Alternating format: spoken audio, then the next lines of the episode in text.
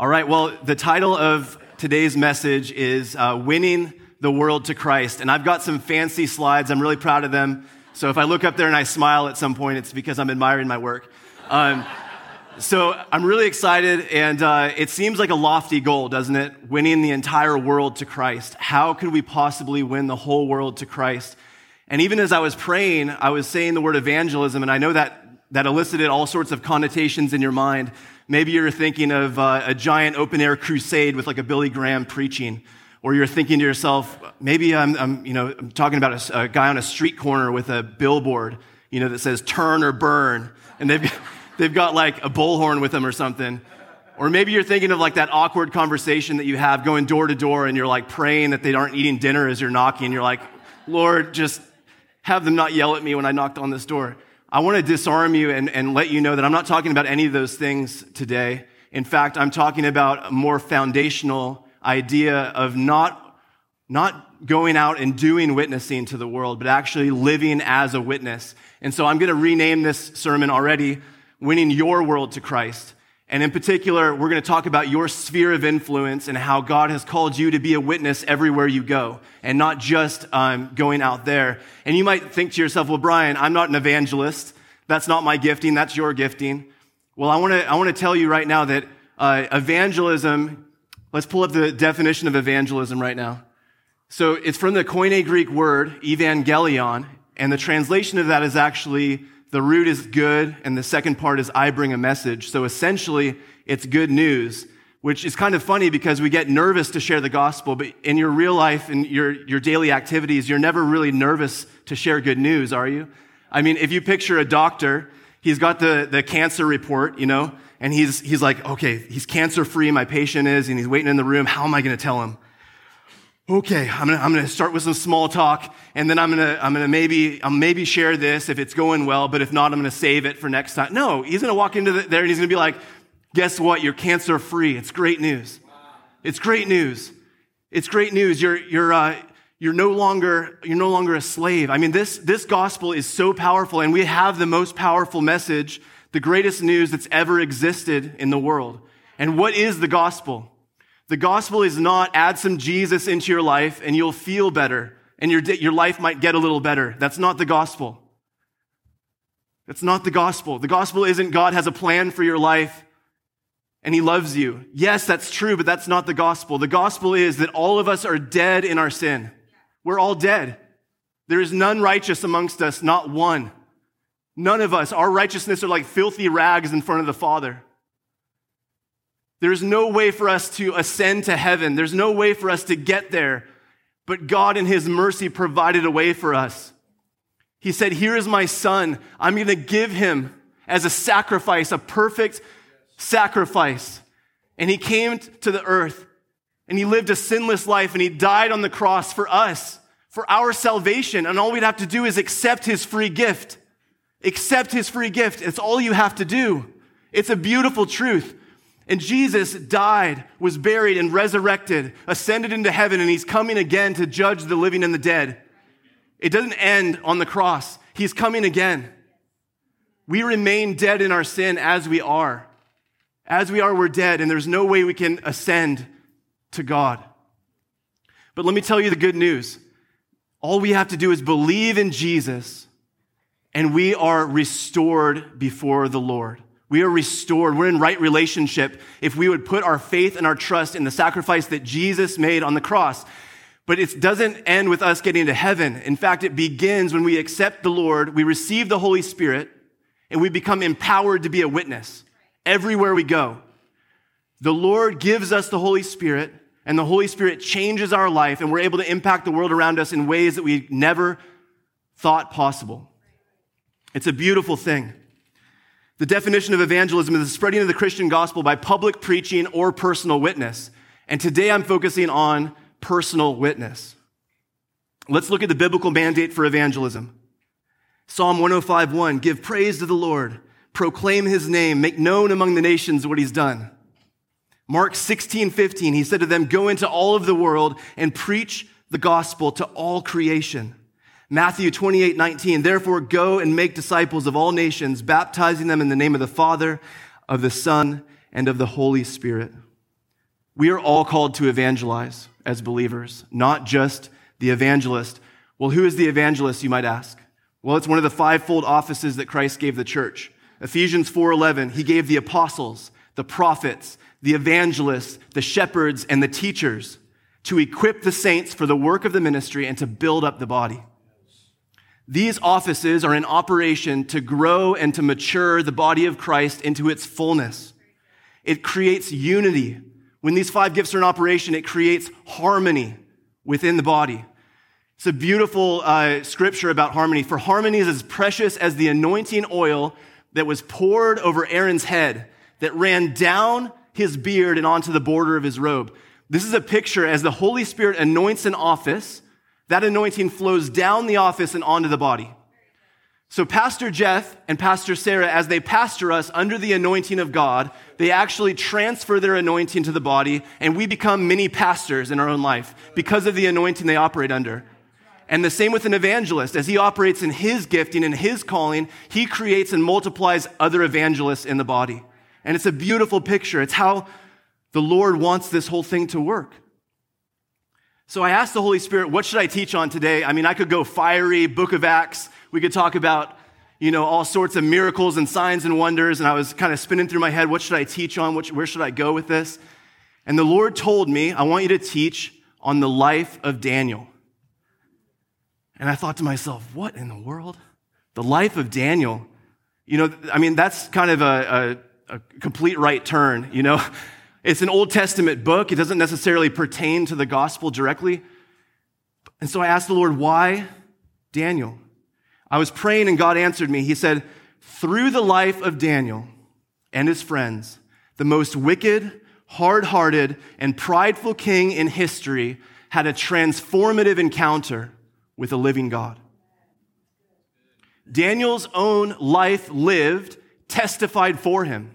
He did not need to think of himself as an evangelist. He just lived his life. And his life lived was what 2 Corinthians 3 calls an epistle, a living letter of God to be known and read by all men. And that is what we're called to be as witnesses of the gospel. Our life is supposed to be read and that we are a love letter of God to the world around us. We're a love letter. Be reconciled to God. We're called as ambassadors. Be reconciled to God. It's a beautiful life. The Lord said we might not have a room full of Billy Grahams, but we can have a room full of Daniels. Every single person in here can be a Daniel. And there are four keys. I'm going to talk about that in a second, but let's look at who was Daniel. Daniel was a noble Jewish youth of Jerusalem. He was taken captive into Babylon by Nebuchadnezzar and he served the king, but he always remained loyal to God. And now there are four keys in Daniel's life. Let's look at them. I like to call it unlocking hard hearts because that's what Daniel did. He unlocked the heart of the king, the most wicked and prideful, hard hearted king. But essentially, as believers, that's our job, right? We're supposed to go around the world, our sphere of influence, our world, and unlock hard hearts all around us. So that's why I'm using this metaphor as a key because there's I believe there's three barriers to the gospel, and that final key is the gospel itself unlocking a heart. Let's look at those four keys. We've got number one, know your citizenship. Number two, no compromise. Number three, know your gifting. And number four, deliver the message. If you're a note taker, these are the four things and only four things I want you to write down. Otherwise, you'll be too distracted. So write down these four and I want you to think and ask the Holy Spirit what He's saying to you about each of these areas of your life. It's a very simple four things. I want you to really, um, really ask the Holy Spirit as I'm talking. Let's jump right into the first one. It's vital. Number one, know your citizenship. I like to call it keeping heaven's perspective. Let's go right into the scripture here.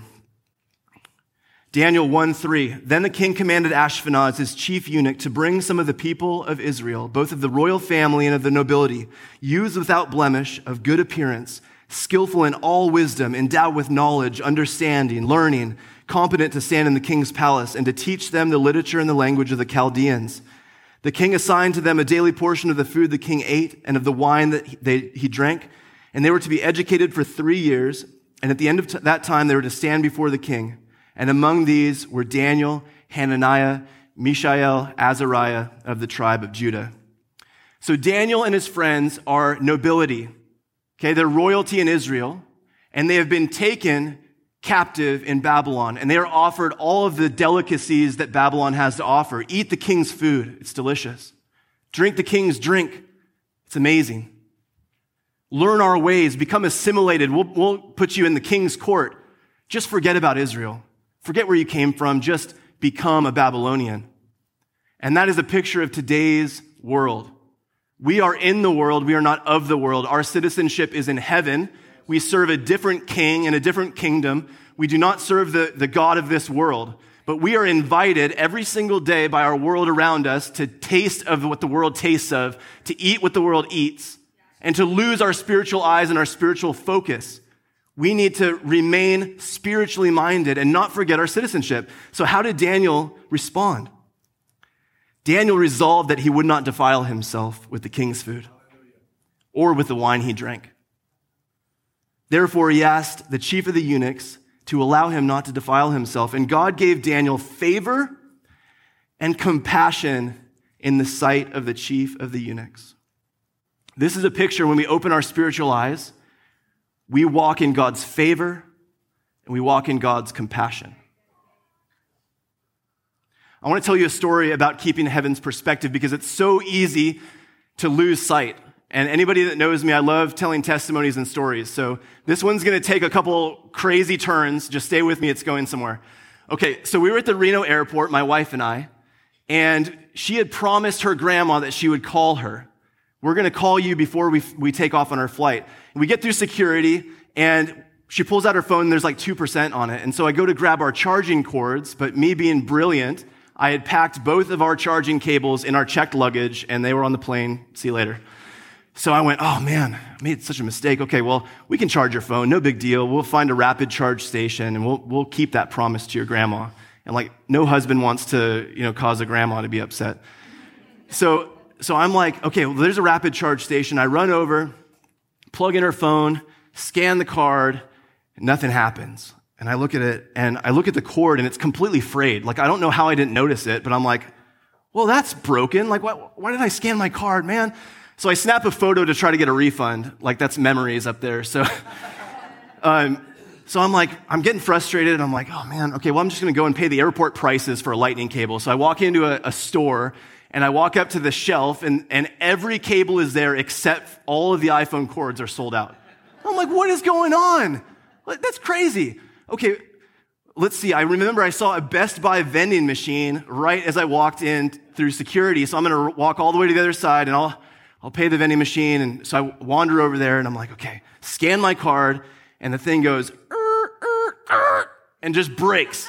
And it already charged my card. And I'm like, now I'm down the money from, from the, the rapid charge. I'm down the money from the vending machine. I don't know if I'm going to get it back. I have to tell them that it broke. And I'm just so frustrated. And it was so tempting to live in frustration and lose my spiritual perspective. And I'm normally very spiritually minded. Anyone that knows me, I'm, i normally can keep it together, but I was frustrated. I was like, you've got to be kidding me. I just want to make this right. It was my mistake and I want to fix it. I'm a guy. But I, okay, so, anyways, I was like, Lord, what in the world are you trying to tell me in this? And I, I, decided to remember that I was a citizen of heaven and maybe God is trying to pump the brakes and try to tell me something. So I'm praying, I'm like, Lord, Amy just wants to call her grandma, Lord. She just wants to talk to her grandma. And so I'm like, Lord, what are you trying to show me? And as I'm praying, I promise, I saw a picture of a black dangly cord dangling off of a chair somewhere in the airport that no one was. And it was crystal clear. And I opened my eyes. I'm like, babe, as I was praying, I saw a picture of a charging cable. And she goes, oh, well, let's go look for it. So we wander to this, the area of the airport, and there's no chairs around, and I'm like scoping, and all of a sudden, lo and behold, I see the black cord coming off of the chair.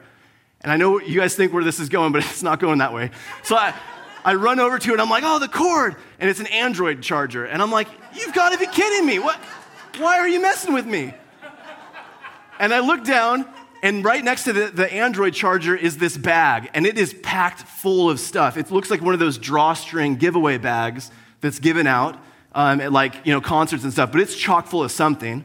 And I look down at it, I'm like, that's kind of weird. There's a bag just sitting here. And the moment I look at it, I hear, please report all unattended baggage to airport security. unattended items may be confiscated or destroyed. And I'm like, Amy, do we report that bag? And she's like, what if they went to the bathroom? Like, we don't want to be those people that just like walk over and like report your stuff the moment you stepped in the restroom. Like, I don't want to be that guy. So we sit and we're like, let's just watch and we'll wait. That announcement probably went off like 10 times. It was like, please report, please report. And I'm just staring at the bag like, we should report it. we should report it. So now I'm like, okay, all right, I'm gonna go find a security officer and I'm gonna tell him about the bag. That's, I'm gonna do it, uh, my due diligence as a citizen. I walked the whole airport, literally the entire terminal, and I couldn't find one security guard. And I made it back to Amy and I was like, babe, I couldn't find a security guard. She's like, that's impossible. It's a busy weekend. Like, there's gonna be security. She's like, I'm gonna walk with you. And so we do another full loop. Can't find a single security guard. And now we're starting to panic. We're like, is security in on it? Is this a bomb? like, what is happening right now? Right? And so Amy and I are talking, and all of a sudden, I look out and I see two security guards on the tarmac, and their doors are open, and they're standing on the airport tarmac talking to each other, and they're using hand motions. And one of them looks at the other and does this. And the other one goes, and I'm staring at it. I'm like, did you just see that? I mean, I'm going down a rabbit hole at this point. And Amy's like, I don't feel well. I'm not getting on the next flight. I, we need to get out of here right now. And I'm like, I don't blame you. I'm, I'm out of here. So we're like, we're going to walk back through security. We're going to ask to be rebooked. So we're going, and like, I find an airline uh, employee that worked for an airline. I said, hey, uh, there's this random bag. Can you call security for me and just tell them that it's there? You know, like, and then I just left, right? So I get down to airport uh, terminal check-in, we're at the Southwest counter, and I walk up to the lady and I say, "Hey, Miss, like I'm really so my wife's not feeling well. Um, is there any way we can jump on the next flight?" And she goes, "Oh my goodness, like, I'm so sorry she's not feeling well. Yes, I will get you on the next flight." So she starts typing, you know, on her keyboard. And all of a sudden, her phone starts ringing and it's sitting on the counter. And she looks at me and she goes, Oh my gosh, I'm so sorry. Normally, my cell phone is not on the counter, but do you mind if I take this real quick? And I go, No, like, it's fine. You already told me that it's going to be completely fine. They'll jump on the next flight. So she answers it and she says, Yes, hello. No, no, doctor. No, I do want the test results. No, I do want, but I'm actually helping somebody right now. I'm helping a customer. Is there any way you can call me back? And I'm like, No, no, like, don't, don't let me distract you from your phone call. That seems really important. And she goes, No, no, I told this man I'm going to help him. And so that's what I'm going to do. So she hangs up the phone on the person. And I go, You didn't need to do that. And she goes, No, I made a promise to you. I'm going to help you first, and then I'll take the call. So she starts typing and she's getting me all rebooked. And I was thinking to myself, Man, like, what a sweet lady. And during this time, her phone keeps ringing over and over and over again. And every time it rings, she looks more and more nervous. And eventually she turns off her phone eventually gets me rebooked on the next flight. And she says, That's it, sir. Is there anything else I can help you with? And I just looked at her and I saw that she was uh, a bit frazzled. And I said, No, that's great. You've really helped me, but are you okay? And she looks at me dead in the eyes and says, Are you a man of God? And I said to her, I'm a man of Jesus. And she goes, Oh, thank God. She reaches across the counter and grabs both my hands and she says, I am so scared.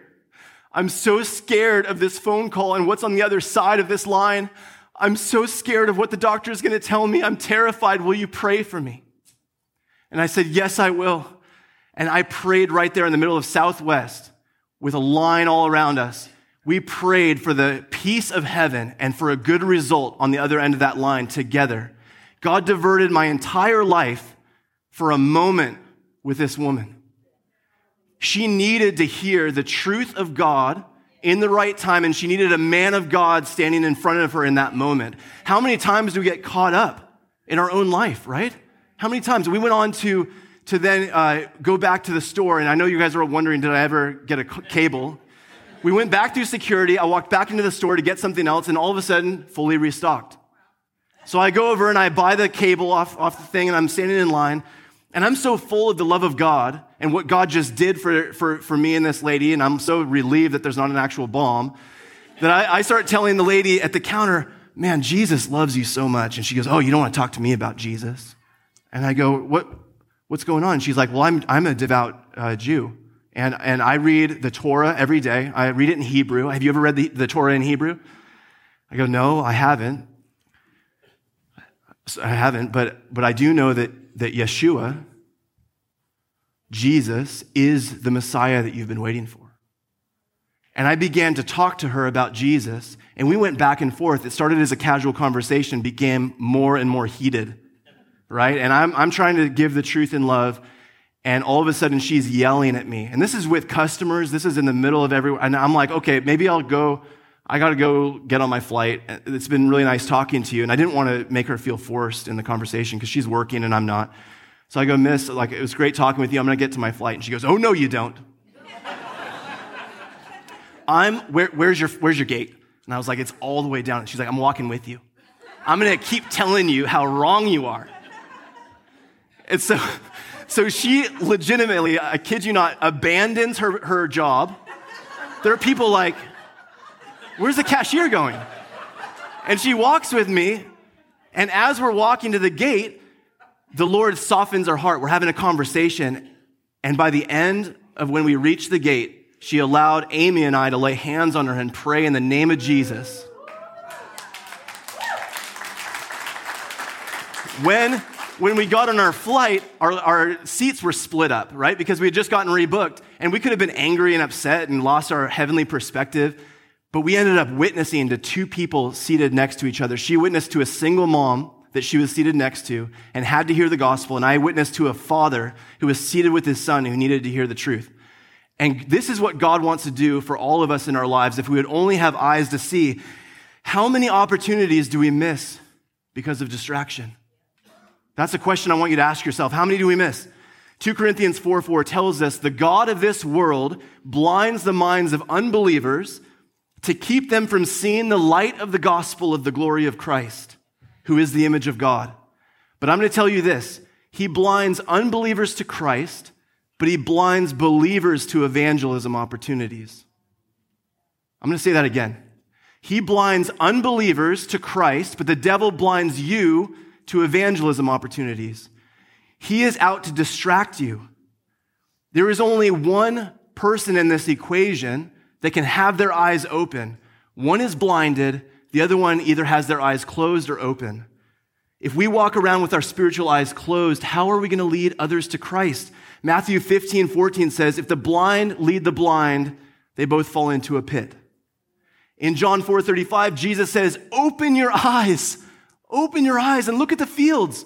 They're ripe for harvest. They're out there. Just keep your eyes open. If the devil can't have you, he will distract you until you're no longer useful to the kingdom of God. It's what he does. I want you to remember your citizenship. Remember your role as an ambassador for God. That's what Daniel did. Number two, no compromise. We're going to get into some hard stuff really quick, but I love you and hear my heart on this. I've walked through this stuff, so I like to call no compromise getting the king's attention or the world's attention around you. So Nebuchadnezzar sets up an idol and says, everyone needs to worship this idol.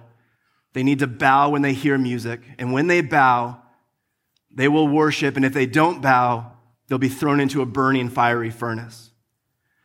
But Daniel's three friends refuse to compromise. They refuse to bow to the idol of the world.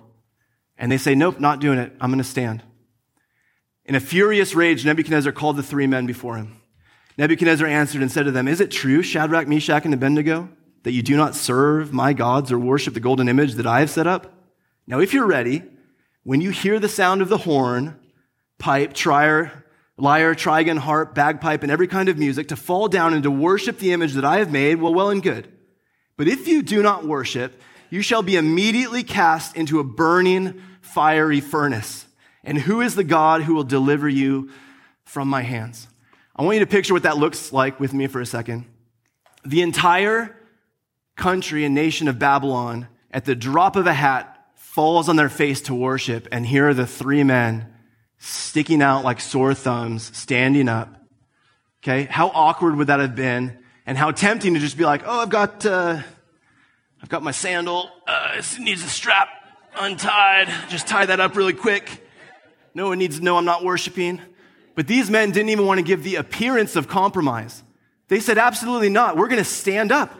We're going to stand. We're not going to look like them, even if, if we choose not to defile ourselves. We don't want to give the appearance of it. So, what happens when they get called in? What did they say? How these men respond? Shadrach, Meshach, and Abednego answered and said to the king, O Nebuchadnezzar, we have no need to answer you in this matter. They remembered their citizenship and who they served.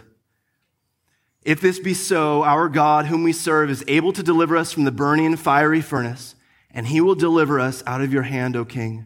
But if not, be it known to you, O king, that we will not serve your gods or worship the image that you have set up. These men knew that refusing to bow might cost them everything. They were thrown into the fire, and all of a sudden, God Himself delivered these men from the fire of testing. He showed up in the fire with them, and it actually says in Scripture the, the fire had no power over them because God was with them. They chose to stand when everyone else was bowing. The world said, You can't do that. And they said, Yes, we can. Our God makes us able to stand. Right? So, what happened? Seeing the reality of God's deliverance forced the king to rethink his whole position. All of a sudden, verse 3, 328, Nebuchadnezzar answered and said, Blessed be the God of Shadrach, Meshach, and Abednego, who sent his angel and delivered his servants, who trusted in him and set aside the king's command, and yielded up their bodies rather than serve and worship anyone other than their own God. This is what happens when we refuse to bow to sin. When people see us delivered from sin in God's power and not our own, they are forced to reevaluate everything. They say, My goodness, everyone bows to sin, and you didn't, and, and God delivered you from it? How is that even possible? I'm going to tell you a testimony. Before Christ, I was an addict.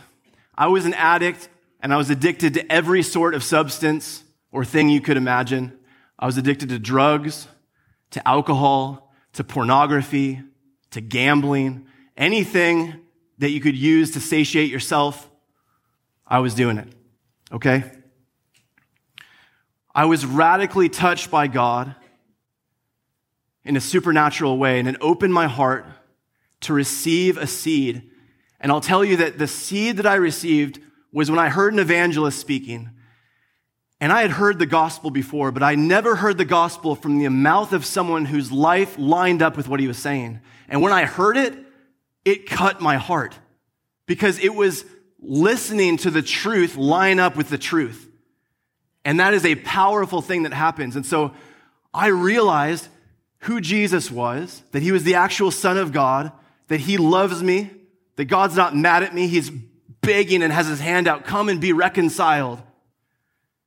And so I gave my life over to Jesus and I began, began to get transformed. As I was reading the, the, scriptures, I would feast on it 8, 10, 12 hours a day. I could not get enough. And as I read the word, the living word read me. And it became flesh in my own life. It dwelt among me in my own life. My thoughts and actions and intentions changed. I no longer wanted the things that I used to want. All of a sudden, my mindset started to change. My addiction started falling off of me under his power and not mine. I didn't even have to try. It was just all of a sudden, I don't want that anymore. I don't want to do this. Every area was free except for one, and that was the sin of pornography. You see, when I first started a relationship with Amy, I lied to her. I told her, oh, well, I've never dealt with pornography. That's not my issue. And so when I gave my life to Christ, I never went back and corrected that. I never said, yes, I was under the power of that as well. And so I didn't experience freedom from it. And guess what? That lie, that one single lie is an open door for the enemy to come in and beat you up whenever he wants. It's a hard word. And so when I fell as a Christian man, I went, God, what is going on? You give me freedom from everything else. Why am I stuck in this? And he pointed at that lie and said, Get that thing out of your life. Rip it out. Pull that thing into the light where I can shine and my power can meet you. But if it's in the darkness, it's not going to help. And so what did I do? I ignored it. I ignored it. I said, Lord, your mercies are new every morning. Lord, Lord, I can stumble, but you'll pick me back up. I tried to mentally ascend to freedom. I tried to think, if I just understand the gospel a bit better, I don't really need to confess all of this. Put that in the past. We'll just forget about it. But if I understand who I am in Christ, I can be free. And when I wasn't and I fell again and again and again, hopelessness and despair, it was awful. And I know that some of us are living in that right now. And I know that this word was given today because God wants you to be free. I want to tell you something, and I'm going to tell you it in love, and just hear me when I say this. None of us are going to live a sinless life. We're all going to stumble. But when you stumble over and over again in the same area, you're not stumbling, you're practicing. You're practicing. Jesus answered them, Truly, truly, I say to you, everyone who practices sin is a slave to sin. And I said, God, get me free. I was feeling the conviction and the weight. And I said, God, this isn't right. It doesn't need to be like this. You've given me supernatural freedom. Why can't I get it? And he pointed that thing again and said, Confess, bring it into the light, let it shine before men. He said, When you keep a secret in your life, this is you. You're cowering in Babylon. You're cowering in darkness. You're worshiping the God of this world. You're giving yourself over to the things of this world. Stand up. And I said, Lord, I can't. It'll cost me my marriage. Stand up. I can't, Lord. It'll compromise my ministry. Stand up, Brian. Stand up. And so I did. I stood up and I said, Lord, if it costs me everything, I'll have you. I'll have you, and that's all I need. That is all I need. And I say it prophetically right now. If there's hidden sin in your life, stand up. Don't bow to the things of this world. Don't give yourself over to the things of this world. Be free in Jesus' name. God swept in and met me in such a miraculous way. And he said, Brian, I can finally trust you with my whole heart and he wrapped me in his arms and I experienced supernatural freedom. And now I can speak it with authority and boldness because I walk in it. And you can be free in Jesus' name. You can be free. When you refuse to compromise the gospel, you stand in direct confrontation with the enemy. As we go out and we preach the gospel, let me just ask you something. Is it, are you bowing to anything in your life? Just sit there and think about it for a moment. Are you bowing to anything? We preach John 3:16, for God so loved the world that he gave his only begotten son that whosoever believes in him will not perish but have eternal life. That is the message we carry. We walk around and we carry it into dark places. But guess what? If there's darkness in you, then nothing's shining on it. How are people going to see it? How are they going to see it? What we don't realize is later, John 3:19 says, "This is the judgment. Light has come into the world and people love the darkness rather than the light because their works were evil." For everyone who does wicked things hates the light and doesn't come to the light lest his work should be exposed. But those who does what is true comes to the light so that it may be clearly seen that the works are carried out in God. Are we walking around in compromise? Are we walking in darkness or are we willing to let the light shine on every area of our life as well as the gospel message we carry? Because it will be illuminated before men. If there is nothing hidden and dark in you, the light of Christ blasts through that thing and illuminates the gospel message. You will be visible. You will stand out like the three men. They stood up to the tidal wave of this world saying, You can't, everyone bows. I will not. I refuse to personally bow to the God of this world and give myself over willingly to sin. I refuse. Titus 2:14, he gave his life to free us from every kind of sin, to cleanse us, to make us his very own people, totally committed to doing good deeds. You must teach these things and encourage the believers to do them. You have the authority to correct them when necessary, so don't let anyone disregard what you say. And that's the message I carry today. Can you, like Daniel's friends, say that I would rather die than compromise this gospel? That brings me to number three know your gifting. Displaying God's power, I like to call it. All of us have spiritual gifts. Let's take a look at Daniel's gift. Daniel 1:17 As for these four youths God gave them learning and skill in all literature wisdom. Daniel had learning had understanding in all visions and dreams. At the end of the time when the king had commanded they should be brought in the chief of the eunuchs brought them in before Nebuchadnezzar. And the king spoke with them and among them was none was found like Daniel Hananiah Mishael and Azariah. Therefore they stood before the king. And in every matter of wisdom and understanding about which the king inquired of them he found them 10 times better than all the magicians, enchanters that were in all of his kingdom. This is a picture of us when we're operating in our gifting. You're 10 times better than the world when you operate in God's gift. 10 times better. I want you to take a moment and ask the Holy Spirit to highlight as we look at the next slide. Here are some supernatural gifts. Okay, these are not all of them, but I want you to just look upon them as I read them administration, discernment, exhortation, faith, giving, healing, helps, hospitality, knowledge, leadership, mercy, prophecy, serving, wisdom. Maybe you don't know your gift. Maybe the Holy Spirit is highlighting one of these. But I believe that today, the Holy Spirit is going to stir up your gift for the purpose of evangelism like never before. That's what's going to happen today.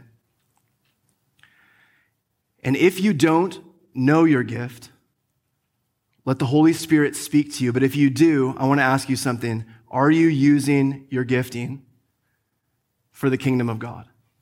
Your gift is either in service of the kingdom of God or the kingdom of darkness. There's no in between. It's either bringing God glory or it's bringing you glory. It's a hard word. Matthew 12, 30 says, Whoever is not with me is against me, and whoever does not gather with me scatters. Our supernatural gift, mine, one of them in operation is discernment. In the service of myself, I was a poker player. I could read people. I was using my gift for ill gotten gains to steal money from people. God given gift, but I was using it for self glory. I was good too, but it was, it was in pursuit of the wrong thing. And now, as that gift has been redeemed, as I share the gospel with people, I know how to read people. I know how to, how to share the gospel in a way that hits their heart and doesn't offend them. That's a supernatural gift. And that's what God wants to give to you right now. But He wants you to commit your gift to His service, like Daniel. It'll give you an audience with the king. It will display God's power. The prayer team at the end is going to have an opportunity to pray with you over that. So Daniel was already proven in his ability to interpret dreams. Okay, we're going to look at the last key, number four, deliver the message.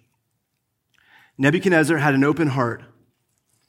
So Nebuchadnezzar had already called Daniel in, seen his gift in operation, was ready to receive because Daniel had already proven himself by his gifting and delivered a message that made Nebuchadnezzar realize that, man, there's something about this guy, Daniel.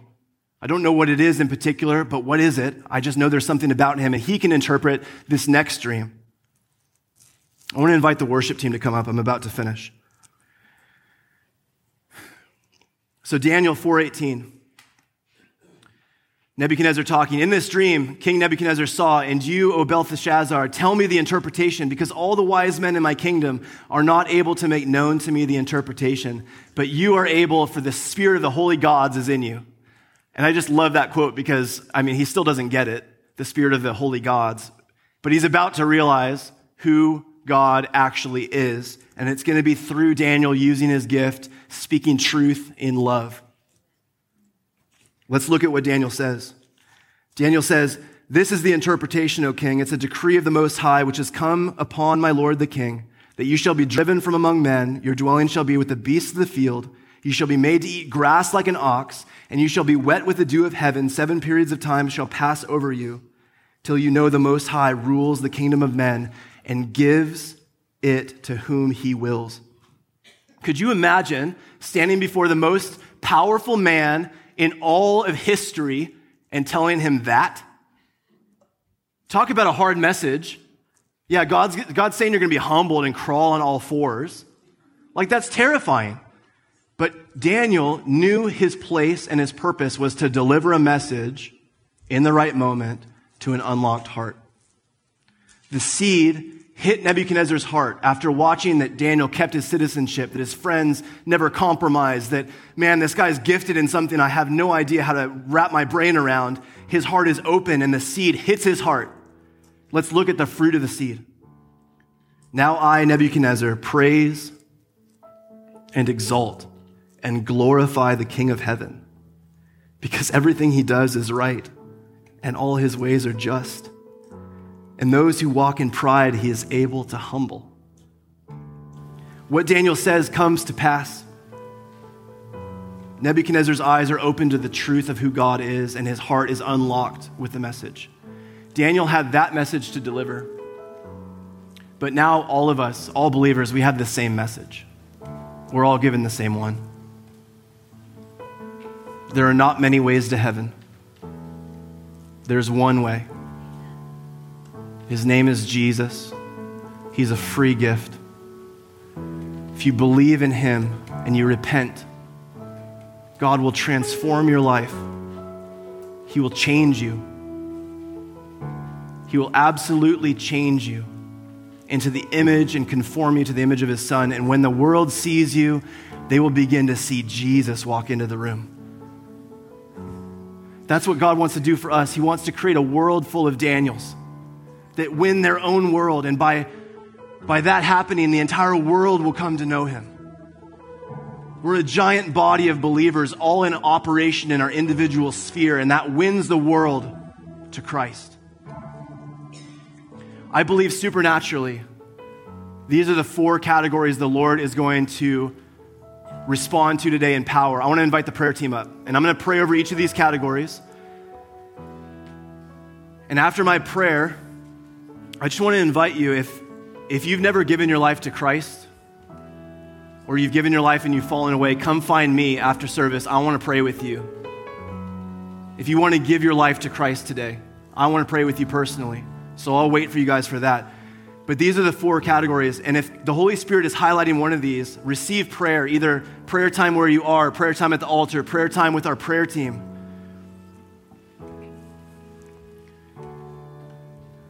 After I'm done praying, I'm going to formally dismiss you. But right now, Lord, Father, I ask that our spiritual eyes would remain open to the fields around us, the hard hearts all around us. God, I pray for anyone who has highlighted this area that you walk around with your spiritual eyes closed and you want the Lord to give you a supernatural heavens perspective. I'm speaking it prophetically. The anointing is flowing from this office onto you. When I walk in, you can walk in. And right now, I release supernatural sight in Jesus' name, supernatural ears to hear in Jesus' name. God, open their eyes to the harvest, Lord. Inspire and equip and get people excited. We are the light of the world. We will shine in the darkness we will remain with our eyes open, able to see what you're moving in. In Jesus' name. Lord, I ask right now for those in compromise. God, right now, those in compromise, let conviction hit their heart. This is not about shame or condemnation. There is freedom in Jesus like nothing else you've ever experienced. He will transform every area of your life. He is the power, He is the anointing, He is the anointing that breaks the yoke. And I just declare right now freedom in Jesus' name over you. Freedom. Stand up. Don't bow anymore. Don't bow to the things of this world. Jesus let the anointing that breaks the yoke rest right now in Jesus' name. All hidden sin be gone from this place. It loses its power in Jesus' name as we stand in the light and let our light so shine before men that they will glorify the Father in heaven. Turn up our brightness, Lord, so that we may affect change in the world around us. Oh, Lord. And right now, your gifting, Lord I pray that you supernaturally stir the gifts in the body. Every single one, Lord, every single one. You want them all in operation, all of them for the kingdom of God, all of them for your glory, testifying that you make people 10 times better when they do things under your power and anointing. So, right now, reveal spiritual gifts, even as people come up for prayer. And I just want to invite you right now if you have any of these areas, come up right now. Don't wait. Don't wait. Come up for prayer.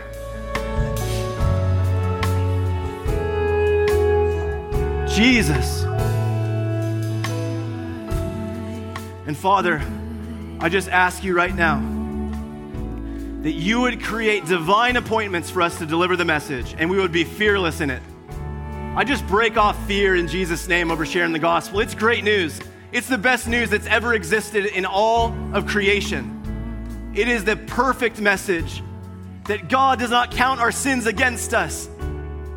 We are reconciled to God. It is beautiful and it is powerful. Holy Spirit, right now, I release this body into the evangelist mantle. Right now, every single believer in this body is called to go evangelize the gospel and be excited about it. In Jesus' name I pray. Guys, be blessed. I love you. Thank you so much. Hey, let's give it up for Brian. That was amazing message. Amazing message. Um, you know, one of the things that uh, we talk a lot about here is the fivefold ministry. God gave apostles, pastors, teachers, evangelists, and teachers. Right? Did I say them all? Yeah. Um, their job is to build up the body, equip the saints to do the work of the ministry. And you know, I recognize the gift of the evangelist in Brian. Do you guys recognize that? And so, one of the reasons that he's here today, he's we're not here to just look at Brian and go, man, thank God we got somebody like that in our church. It's really to go, for him, he's trying to help equip us to go out and share our, our, our faith to the rest of the world. And uh, you may not all do all the things that he does, but you will start, you, you are called, we are called to share our faith. Can we all say that? We're called to do that. And I just want to encourage you in that. But we're going to, as we release uh, everybody, we're going to continue to have worship. And if you need prayer for anything, any of these areas, compromise and um, your giftings, I've already mentioned it this morning. Go sign up on our website. If you feel like you've got a gift, everybody has a gift. Use your gift somewhere in the body of Christ to meet a need. Do it online. And uh, bless you guys in the name of Jesus. Have an amazing week. Love you.